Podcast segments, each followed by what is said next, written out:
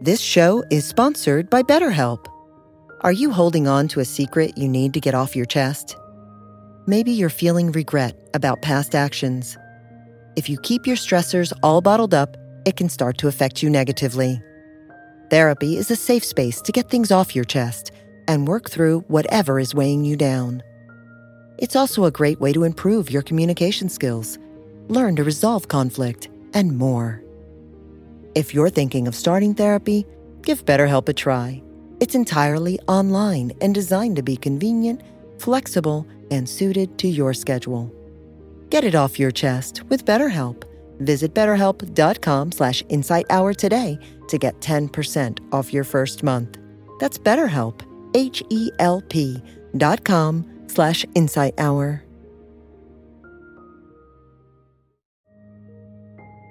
After experiencing the transformative power of a regular meditation practice, it's natural to feel inspired to share this gift and guide others on their own journey of discovery through meditation. Join Buddhist teacher David Nichtern and Duncan Trussell, comedian and creator of the Netflix animated series The Midnight Gospel, for a free online event on Tuesday, May 7th at 6 p.m. Eastern Time. They'll discuss the profound practices of mindfulness in Dharma Moon's renowned mindfulness meditation teacher training program. Get certified by Dharma Moon to teach meditation, lead group practice sessions, and work with individual students. Visit dharmamoon.com slash be here now for more info and to reserve your spot for the free online event with David Nichtern and Duncan Trussell.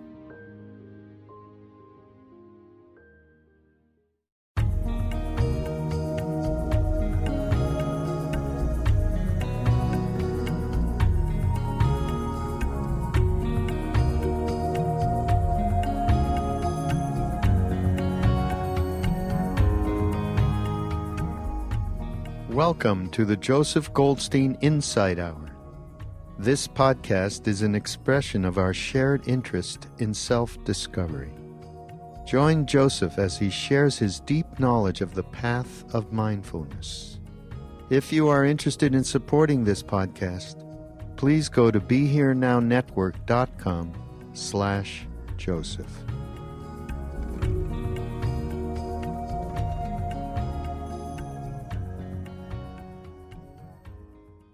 So, in tonight's talk, I'd like to present just a basic overview of the meditative journey and how we experience each of these different kinds of knowing and understanding in our practice, you know, in quite a practical way. We all come to the meditation with a variety of motivations. Now, we may come here for many different reasons, but for all of us, the journey starts, the meditative journey starts, with the simple steps of calming the mind and collecting the attention. Because with a scattered mind, we can't see anything. So the basic steps is just just the beginning of calming down a little bit, collecting the attention, and as you know, we do it by giving the mind a very simple, basic object of meditation. It could be the breath, it could be the body, just sitting, could be sounds. We just give the mind some easily recognizable object and practice over and over again relaxing into the direct experience of this particular object.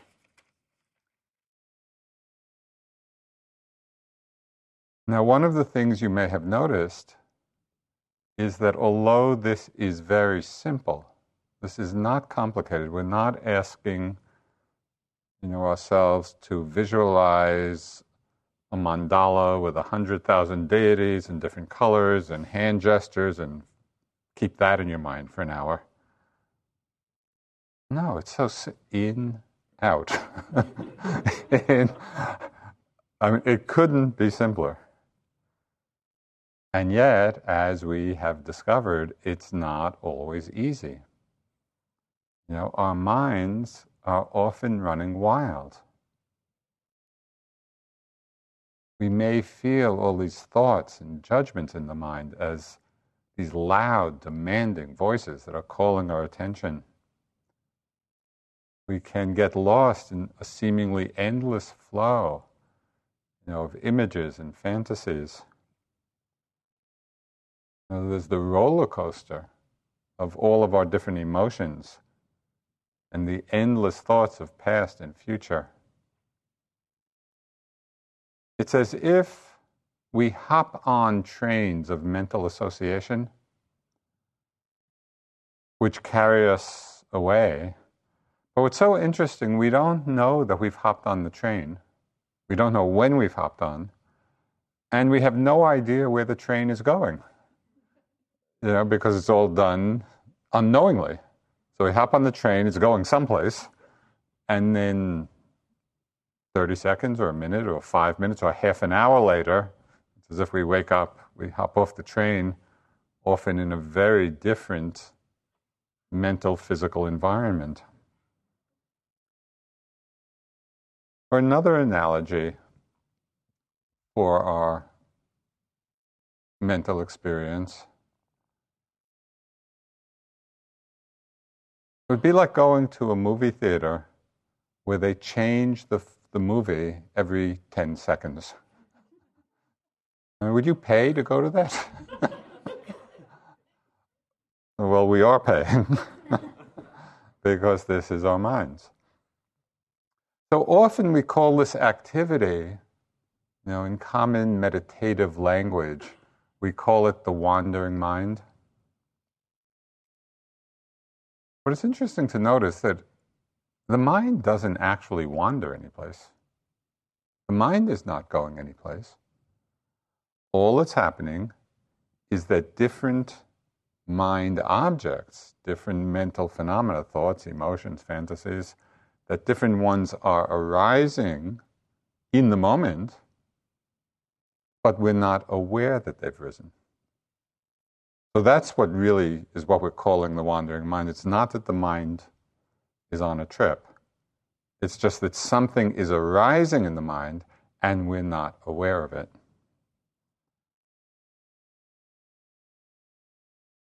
So you've all come here to practice insight meditation. And you may be wondering, well, where's the insight? Quite encouragingly, you have all had the first insight. Every single one of you. Because the first insight of insight meditation is the direct seeing of how busy and active our minds are. Is there anybody who has failed that insight? I don't know, you've all passed. From the very first time we sit down, we see that.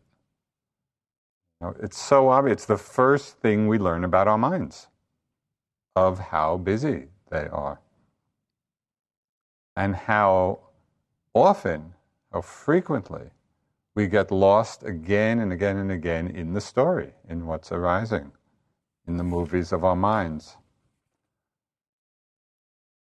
Don't underestimate the importance of this insight. The fact that we often get lost in the thoughts of our minds, that the mind is busy and active, because most people who have not taken the time to actually look into their minds don't know this. You went out on the street, just you know, person on the street interview. Does your mind wander? Oh, no, no, I know what I'm doing. I'm present. It's, people have no idea. And in, this is going to sound a little strange, so you have to understand what I mean by it. But I think that most people don't even realize they have minds. Now, of course, they know on one level they have a mind. But until we actually sit down and look, at what the mind is doing and the nature of awareness, the nature of all these different kinds of knowing, it's like most people don't know really what's going on. So, this first insight is not insignificant. You know, we have really learned something important.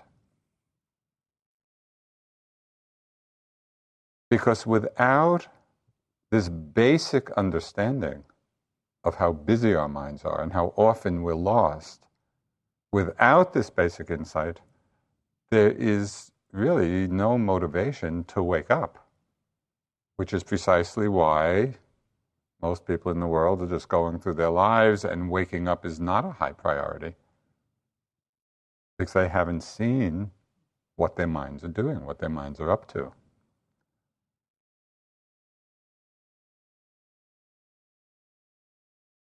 A consequence of this insight into the busyness of our minds, of how often we get lost in the thoughts and fantasies and judgments. A consequence of in, this insight is that we can reframe the moment when we wake up from being lost. So instead of waking up from being lost, which happens countless times a day, for as many times as you get lost in a thought, that many times you wake up from being lost. So that waking up is happening many, many times during the day. We can reframe that moment so that we actually take delight and interest in the moment of awakening rather than have judgment about being lost. So watch what your mind does. You know, you're sitting, you're with the breath, the body, whatever your object is. You get lost in some fantasy, some planning. Notice what your mind does when you become aware that you're thinking. What's your first reaction? Is it, oh, this is what wakefulness is like? Great. Or is it, oh, there I was lost again. There I was thinking, I'm such a bad yogi. Just watch what your mind does, and you can train yourself to actually appreciate the quality of wakefulness that is there in that moment. As I say, it arises many, many, many times a day. As often as you're lost, that many times are you awake. Don't jump over the wakeful moments. Really pay attention to that. It's a chance to really see something about the nature of awareness, the nature of wakefulness. It's a gift.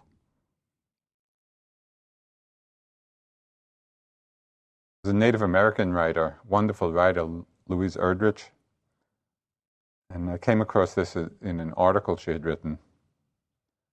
She said, Those powerful moments of true knowledge which we paper over with daily life. But every so often something shatters like ice, and we fall into the river of our own existence. We are aware. That's just, it's a wonderful image. You know, powerful moments of true knowledge which we paper over daily life. It's these moments of waking up. It's a moment of true knowledge that we just paper over, we rush by, we don't pay attention to. But every so often something shatters like ice and we fall into the river of our own existence. We drop into the awareness, the wakefulness, right in that moment of what's happening. We fall into the river of our own existence. We are aware.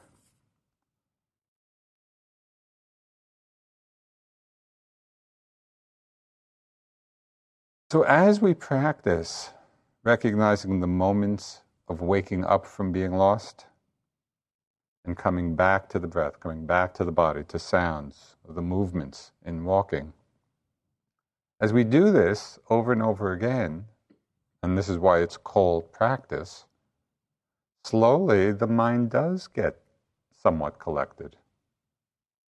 It does calm down you know, the thoughts are still there, but they're not quite so demanding. thoughts get a little less aggressive, we might begin to experience in ourselves some moments of clarity, some moments of stillness.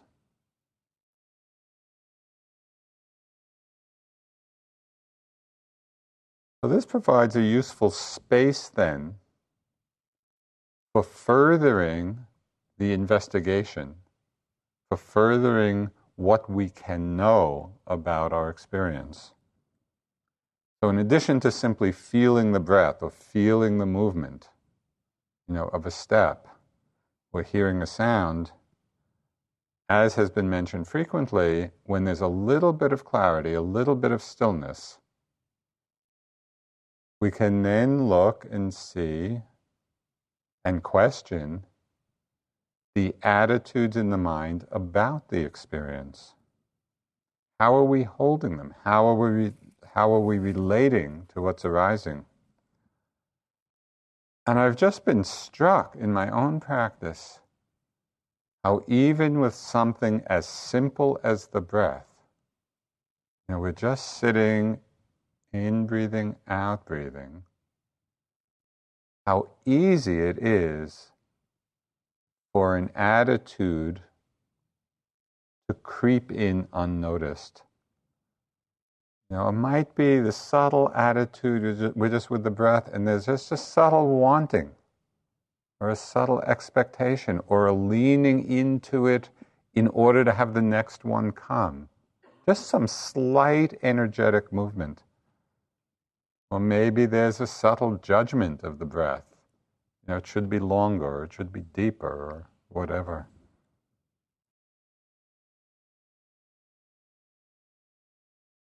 Seeing these attitudes is not a problem. It's precisely what we want to see.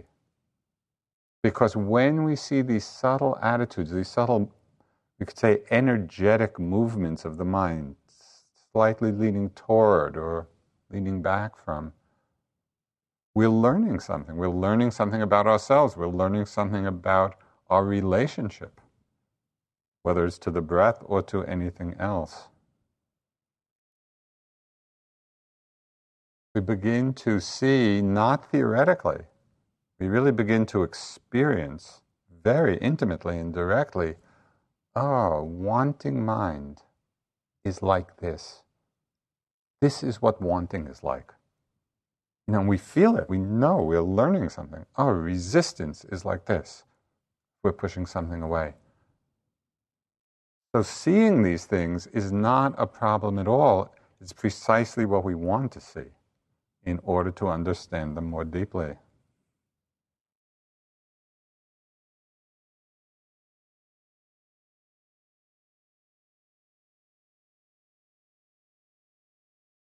If the mind has a little bit of stillness and is just collected a little bit, and there's interest, you might begin to notice that as you're sitting, just with the in breath, out breath, or with the whole body, or with sounds, whatever it is,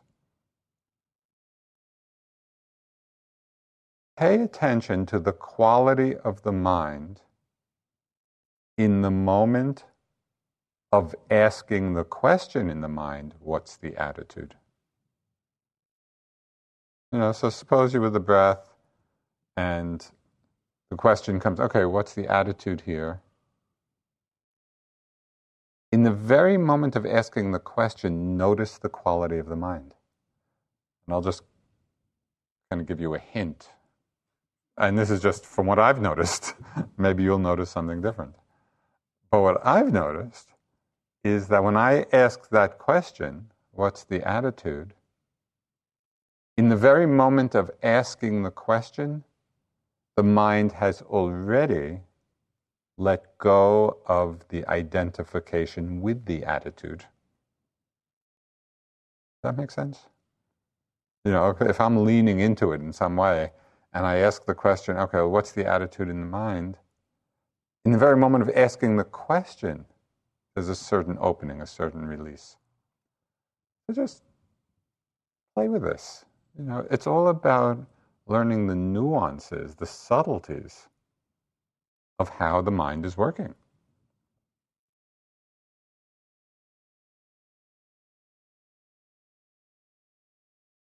So, as our mind gets a little collected and we begin to feel a little bit of calm and interest you know, with whatever our basic anchor is,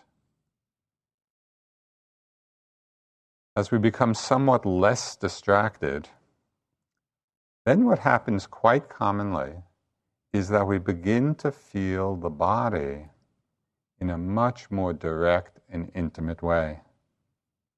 We go from an abstract sense of the body to being mindful of the actual sensations. So we can practice this and we can learn about this in a variety of ways. But just for now, I'd like to do a little experiment. If you could just hold your hands together in some way, you know, so that your hands are touching.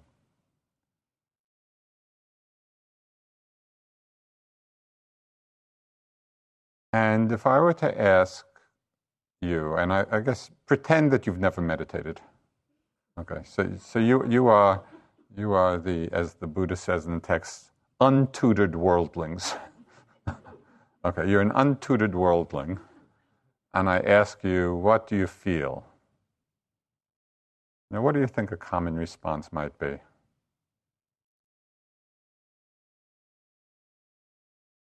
Remember, you're not meditating. Okay, I feel my hands. I feel my fingers. Wouldn't, wouldn't that be a common response? You know, what do you feel? I feel my hands. I, I feel my hands touching. That's the untutored worldling response. now, you guys sort of will know that it's not that. We don't feel our hands touching. There's no sensation called hand. I feel my hand? No. We don't feel the hand, we don't feel fingers. Those are concepts. What we are actually feeling are particular sensations of softness, of hardness, of warmth, of vibration, of tingling. Do you see the difference? Hand, fingers, arm, body is a concept and they're useful. You know, if you want to buy a pair of gloves, it's good to know the size of your hand. So all of these concepts are useful, but in terms of what's actually being felt on the level of direct experience, that's a concept. And what we feel are particular sensations. Why is this so important? Because the concept we have about things, the concepts we have don't change. Hand today, hand tomorrow, hand yesterday and if we're living in the world of concept, we fall into the illusion that the hand is something more or less solid, more or less permanent. And yet, on the level of direct experience of the body, not as a concept, when we are really feeling what's there, we see that the sensations that we feel, the sensations that we can touch directly, are changing in every moment. So this is a powerful shift, you know, from our usual, normal, conventional life in concept to dropping into life as an energetic field, an energetic dance. This is an important shift in meditation practice.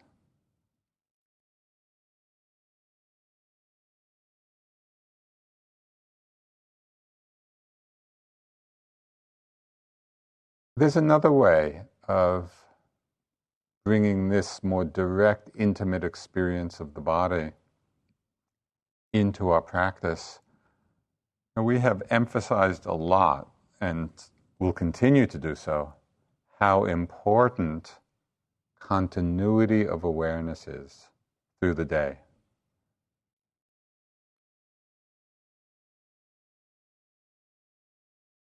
In some way, I think the awareness in general activities is the most important part of the retreat. Because that's what's going to carry over into your lives the most. But often people find it really difficult to keep that continuity of mindfulness in just all the all the different activities whether we do, whether it's you know, your yogi job, or you're showering, or you're going back to your room and get busy with whatever you do in your room. And very often people report, oh, you know, that's where I lose it. That's where I lose the mindfulness. Okay, so I want to offer a suggestion for a way of keeping the continuity through all of these different activities. If you pay attention to your physical experience as you go through different activities in the day, you will find that they all can come down to simple acts of moving and touching. Moving, touching. You're putting your shoes on. There's some kind of movement, there's some kind of touch sensation.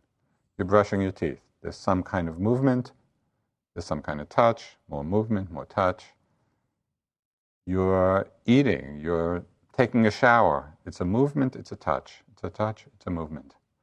So if you want to simplify the whole day and keep a real continuity through it, just pay attention to those two things.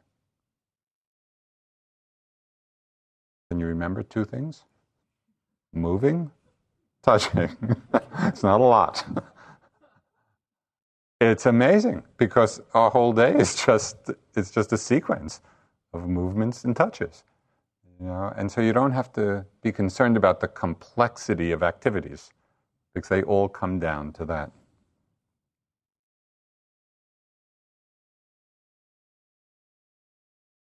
Now, one of the problems that comes up as the mind gets a little collected, little calmer, we begin to feel the body more directly, more intimately. We begin to feel all these sensations directly, not concepts. One of the difficulties that often arises is that many of the sensations we begin to feel in the body are unpleasant you know, we might begin to feel places of tension or tightness or pressure, you know, a hardness, a burning. Somebody once gave me an article from an old Good Housekeeping magazine. And the article was 71 kinds of pain. and it just listed all of these different painful sensations, 71 different kinds of painful sensations. Oh, this is a great meditator's handbook.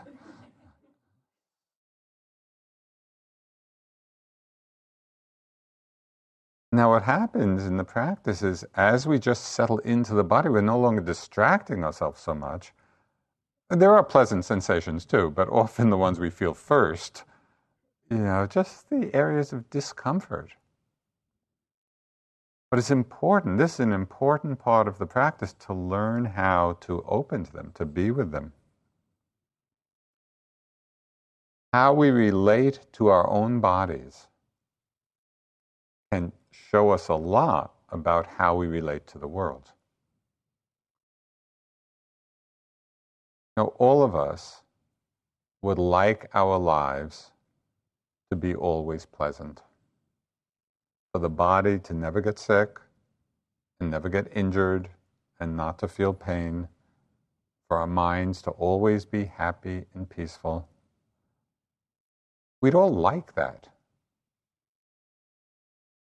The problem is that it's not how life is. You know, so if we're really opening to the nature of our lives, the nature of existence, we need to really see things as they are.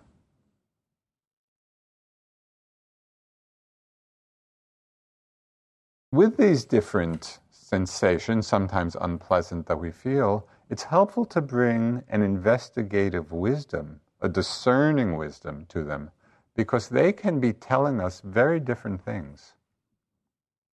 Sometimes when we're feeling pain in the body, it's actually a danger signal. You know, if you put your hand in fire and it starts to burn, you don't want to just say, oh, burning, burning, burning, unless maybe you're some great saint, you can do that. But most of us, burning, oh, something's, Maybe I should take my hand out of the fire. So sometimes pain is a danger signal. Sometimes discomfort happens and it's signaling something else.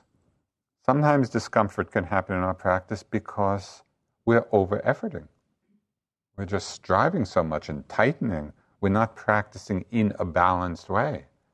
You know, and so just from that over efforting, over striving, we can really get tight and tense. We want to know that. Sometimes, though, the feeling of pain or discomfort in the body is actually part of a healing process. Because all of us come with a lot of accumulated tension in our bodies just from the busyness of our lives and from all the reactivity that's happened throughout our lives. There's a lot stored in the body, you know, in terms of tension and tightness.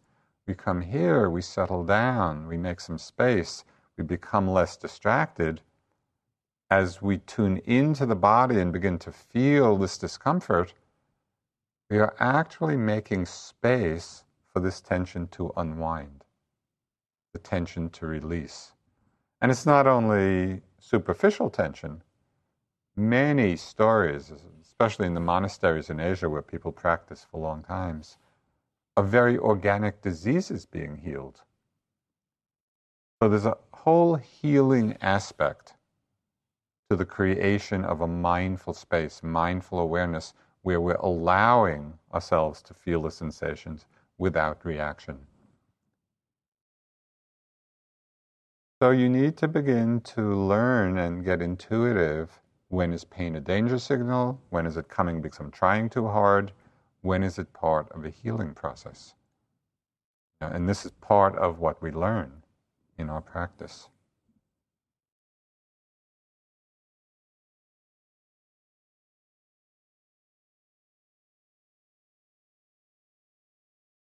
When we bring wisdom to this domain of physical sensations, which become more and more uh, obvious and clear, and again, it's dropping down from the concept level of concept of body. We're really dropping into the felt experience of it. We begin to notice what our relationship is to all these sensations. We begin to notice the attitudes in the mind about them. You know, very often, this fear of discomfort.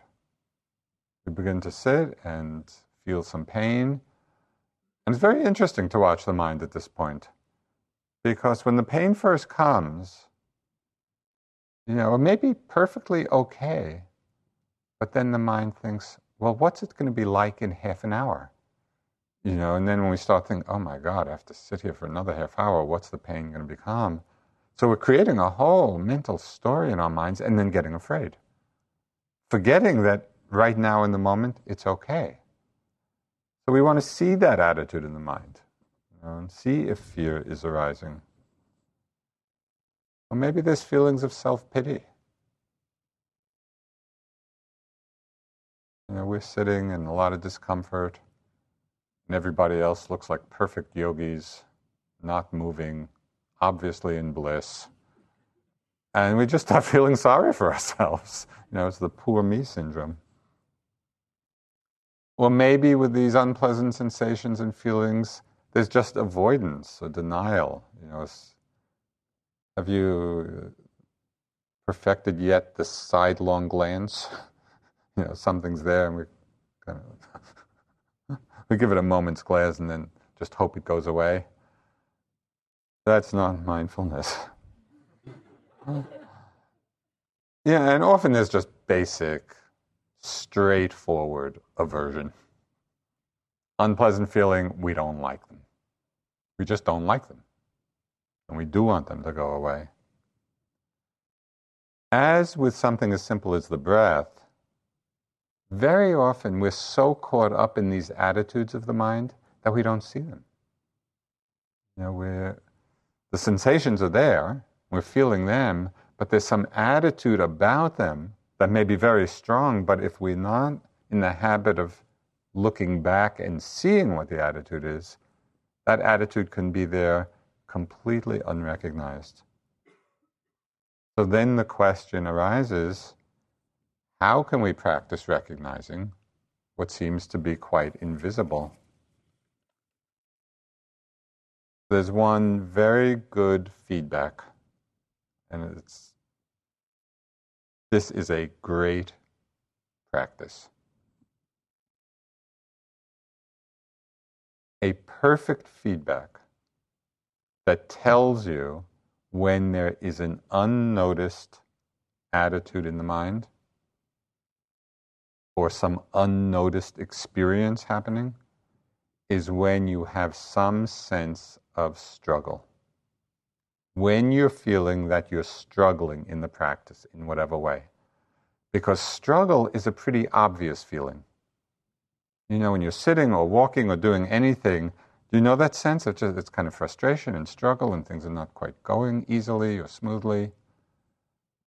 That sense of struggle is an incredibly important piece of information. It's not a problem. Because the struggle is telling you something. Struggle means only one thing it means that something is arising in our experience that we're not accepting. Because if we were accepting it, we wouldn't be struggling. So it's very simple. Struggle always signifies something is going on that we're not open to. So instead of simply getting lost and tangled up in the struggle, you know, and trying to fight through it, rather than that, when you're feeling a sense of struggle, stop, take the information from it. Let the struggle wake you up to the fact okay, something's going on I'm not open to. Let me see what it is. A question that I've used very often in my practice in those times, and it's just been so helpful to me. In times when I'm struggling, I'll just kind of literally and, and metaphorically sit back. It's like this move. Okay, sit back, open up, and I'll simply ask the question of myself okay, what's happening? I'm just opening myself to whatever is happening. It might be some discomfort in the body that I had unknowingly not been open to. It might be some mood in the mind that I wasn't aware of, that I wasn't open to. It might be the fact that there are a lot of thoughts in the mind that I wasn't acknowledging. Now, if we're sitting and we have this strong intention to just be with the breath, but there are a lot of thoughts passing through, and you're trying to be with the breath, guaranteed you're going to feel a sense of struggle. What does struggle mean? It means one thing something's going on that we're not open to. Sit back, open up, ask the question what's happening? Oh, a lot of thoughts. Fine, not a problem. Then we're just aware of a lot of thoughts happening, and the struggle goes away. Does this seem clear? It seems clear to me.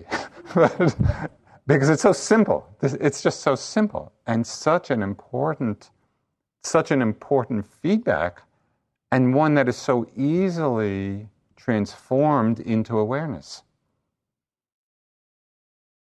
Sometimes people may feel discouraged or dissatisfied or impatient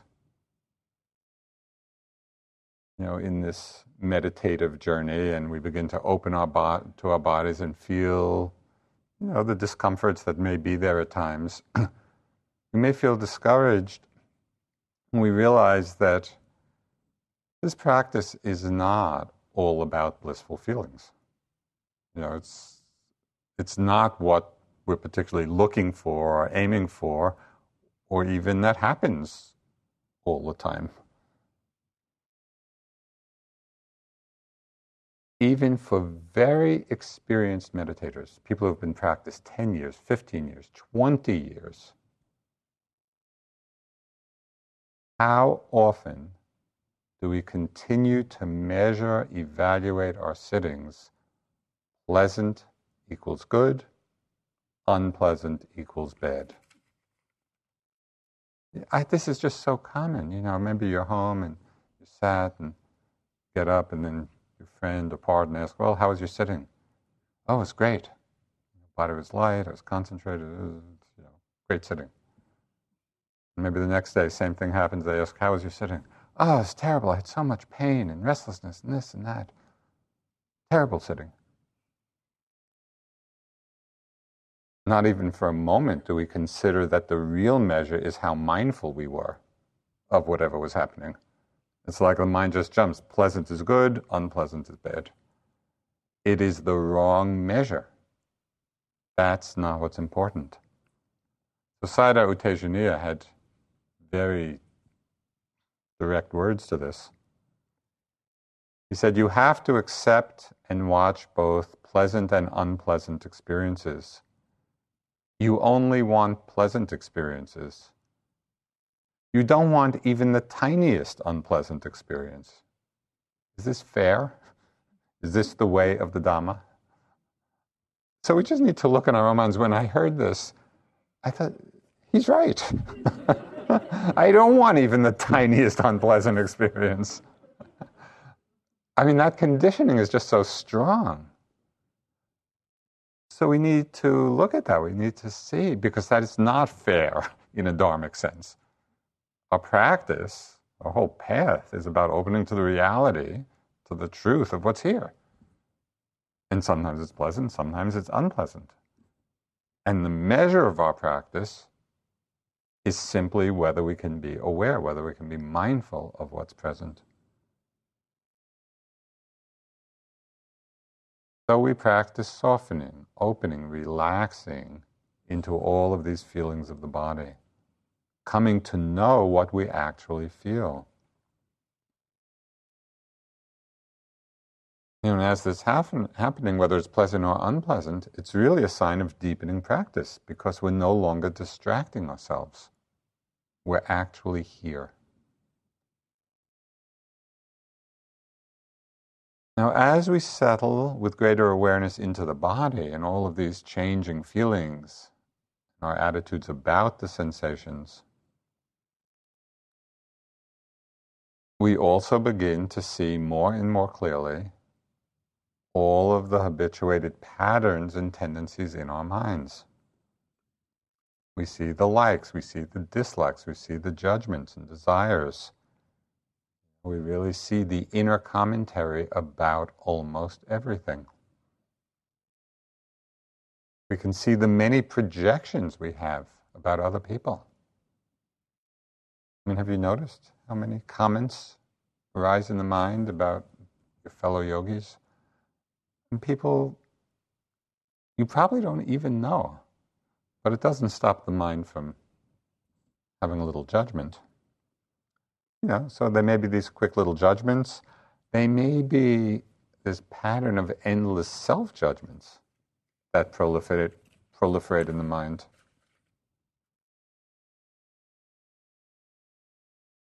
What's so fantastic about this development of awareness is that we can learn things about our minds in any situation. It's not limited to sitting in the hall. I've had some of my most interesting and often profound insights just in my yogi job on retreats.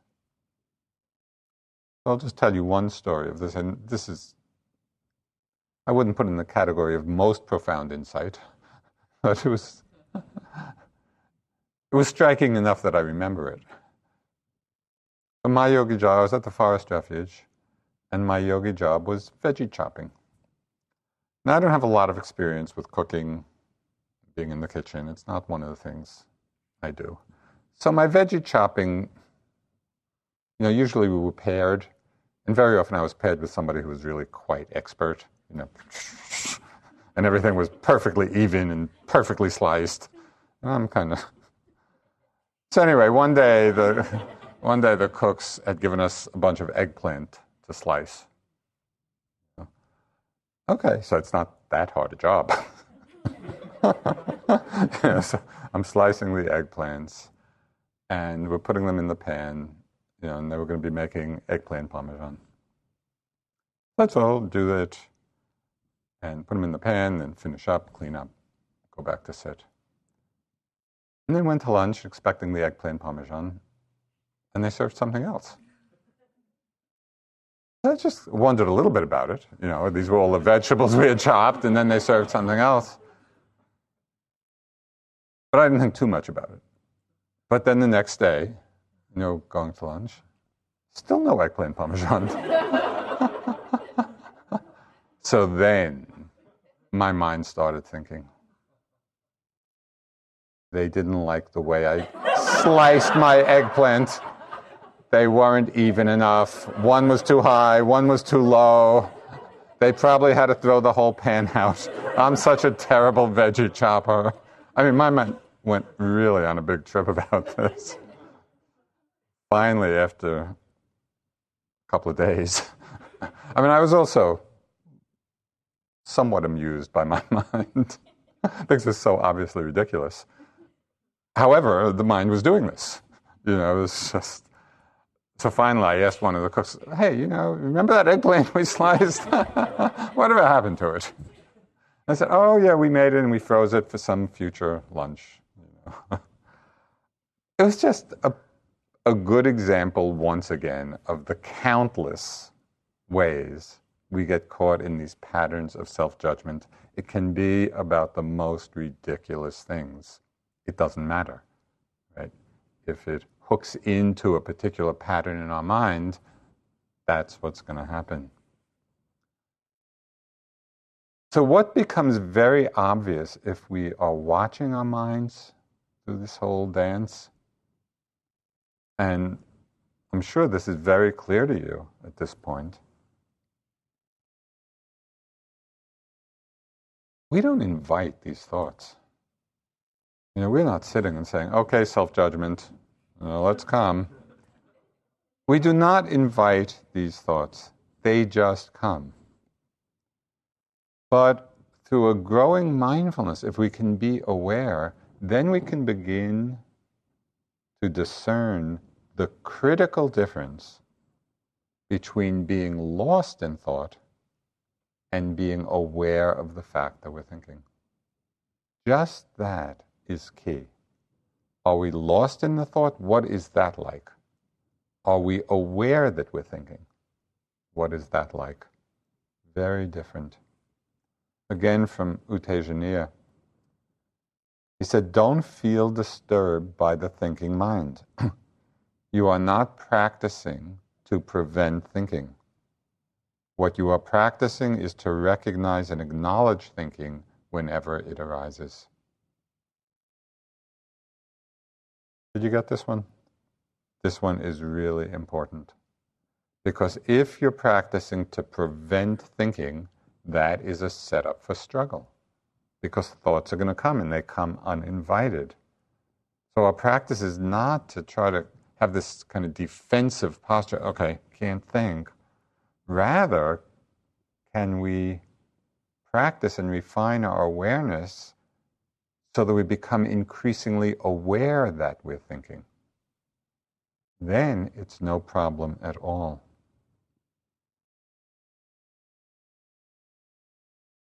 You know, we're all a package of different qualities. And we're all different packages, and we have different kinds of thoughts that have been conditioned. And so for some it may be self judgment, for some it may be fantasy or desire or whatever. Know, a lot of aversion. If we can be aware of thoughts when they arise and see their empty nature, the thoughts themselves are not a problem. And so, one way I practiced with this, particularly when I was going through a big storm of the judging mind. You know, I just kind of these endless judgments were arising in my mind. I developed this technique. This is not in the suttas. Should be, but it's not. whenever, whenever I noticed a judging thought in my mind, I just put on a tagline The sky is blue. That person took too much food. The sky is blue. They're walking too fast. The sky is blue. So on. So, what did that do? If the thought came, the sky is blue, if that arose in the mind, would there be any reaction? Probably not. It would just, the sky is blue. It would just come and go. No reaction. We wouldn't get hooked into it. We wouldn't condemn it. We wouldn't. It's just the sky is blue. That person took too much food are just words in the mind, not essentially different than the sky is blue. They're just words. The problem is, we don't invest a lot in the sky is blue, and we do invest a lot in that person took too much food. So it has nothing whatsoever to do with the judgment. It has all to do with our relationship to it. And so if we can remind ourselves that all of these very seductive thoughts are no different than the sky is blue. The sky is blue. In that case, we're not lost in it, we're not identified with it, and we're also not condemning it. Now, as with judgment so often, oh, I shouldn't be having that thought. I'm so bad for judging. Or we just invest our whole belief in it. Yeah, that's right both of those attitudes actually feed the judging mind. We're strengthening it. If we can just see the thought as thought, that person took too much food, the sky is blue. Nothing. The thought comes and goes. There is no disturbance in the mind at all. So I suggest you practice with that a little bit. And if you don't like the sky is blue, you can use the sky is green. Whatever works. As we begin to unhook from our investment in thoughts, where we're either just totally lost and identified with them or condemning them, when we're in a more accepting, open space where we're simply aware that a thought is there, then we can do something even more interesting. And that is the direct looking, the direct investigation into the nature of thought, not the content. At this point, the content is irrelevant. Just as a phenomenon, what is a thought? Have you ever really considered that question? Uh, maybe you have, you know, being meditators. Most people never consider that question you know, all these thoughts are running through the mind, people are acting them out in all kinds of ways. Almost no one stops to look and see, well, what is a thought as a phenomenon? And it is so interesting to do that. You know, so you will have five weeks more. You could just examine this question. Every time a thought arises, what is a thought? And what's so interesting about it is that when thoughts are unnoticed, they have this huge power in our lives. They're like little dictators in the mind. They are. They, it's our thoughts that are driving us. Go here, go there, do this, do that, plan for this. Yeah, they're just driving us nuts when they're unnoticed. But the amazing, miraculous thing about all this is that in the moment that we are aware of a thought, we see that it's little more than nothing. There's not much there. It's just this little kind of blip in the mind. Khyentse Rinpoche, who was one of the great, great Tibetan masters of the last century, he said, Thoughts that arise in the mind have no tangible reality or intrinsic existence at all. There is therefore no logical reason why thoughts should have so much power over us, nor any reason why we should be enslaved by them. Once we recognize that thoughts are empty, the mind will no longer have the power to deceive us. But as long as we take our thoughts as real, they will continue to torment us mercilessly, as they have been doing throughout countless time. And this is a huge shift for us. You know, and being on retreat is a great opportunity just to see over and over again. Thought arises, what is it? What is it? Not the content. The content doesn't matter. Yeah, and when we really see the empty nature of thought, there is such a great sense of ease and relief. This has tremendous consequences, not only for our own well being, because for many people, it's not simply a question you know, of getting lost in thought or daydreaming or fantasizing. What's happening in so many places of suffering in the world, real intense suffering, is that people are acting out thoughts of fear, thoughts of hatred, thoughts of greed. You know, they're taking these thoughts to be real, acting them out, and causing a huge amount of harm, causing a huge amount of suffering. It's really important to realize that it's not only happening out there with other people, it's happening within ourselves as well. And that's why this practice is so important. You know, meditation, when it's really understood, is not a hobby. It isn't. It's not, it's not just some kind of thing we do because we think it's nice. It's so profound in terms of understanding ourselves and what conditions our actions in the world.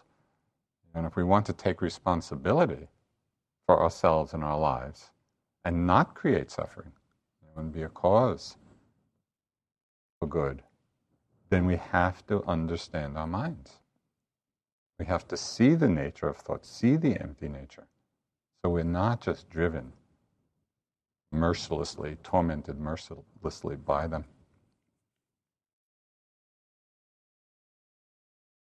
So I'd like to close just with one, and this may be familiar to you. It's, it's just a lovely teaching of His Holiness the Dalai Lama. You know, and he has this wonderful, very simple way of just summing up what it's all about. He said, We are visitors on this planet and we are here for 90 or 100 years at the very most. During that period, we must try to do something good and something useful with our lives. If you contribute to other people's happiness, you will find the true goal and the true meaning of life.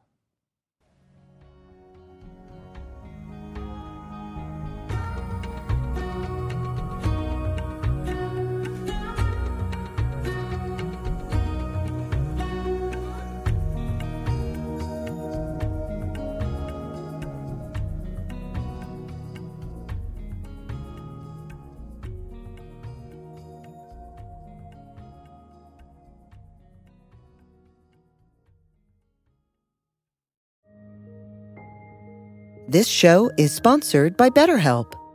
Are you holding on to a secret you need to get off your chest? Maybe you're feeling regret about past actions. If you keep your stressors all bottled up, it can start to affect you negatively.